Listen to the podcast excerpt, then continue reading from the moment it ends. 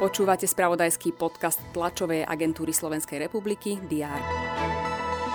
Parlament začal rokovať o programovom vyhlásení vlády. V Bratislave by sa mali o tretinu zvýšiť dane z nehnuteľností i poplatok za odpad.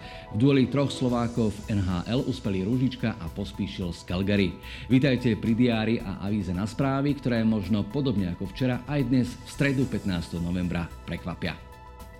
Poslanci Národnej rady budú od 9. hodiny pokračovať v diskusii o programovom vyhlásení vlády. Do diskusie ostalo písomne prihlásených ešte približne 40 rečníkov, po nich sa budú môcť poslanci hlásiť aj ústne. Svoj program schválil kabinet Roberta Fica na svojom pondelkovom zasadnutí. Na Bratislavskom mestskom súde by sa mal začať súd s advokátom Adamom P., ktorý je obžalovaný ako spolupáchateľ vraždy študenta Daniela Tupého. K tragédii došlo ešte v novembri 2005.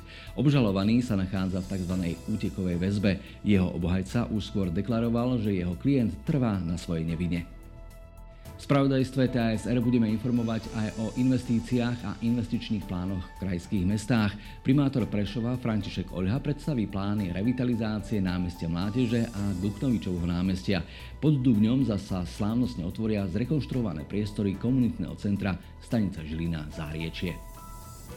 Americký prezident Joe Biden sa v rámci samitu Ázijsko-Tichomorskej hospodárskej spolupráce stretne v San Francisku so svojím čínskym náprotivkom. Od schôdzky sa neočakávajú zásadné závery. Cieľom je stabilizovať vzťahy medzi oboma veľmocami. Športové spravodajstvo TASR priniesie správy z tenisového turnaja majstrov v Turíne. Dnes sú na programe zápasy červenej skupiny, najskôr Alcaraz Rubľov a potom duel Medvedev Zverev. Mediálny výstup bude mať aj príprava na štvrtkový zápas slovenských futbalistov s Islandom. Podvečer sú na programe oficiálne predzápasové tlačovky oboch tímov. Prežite peknú stredu, v ktorej máte aktuálne informácie na dosah, teda na webe teraz.sk a TASR TV.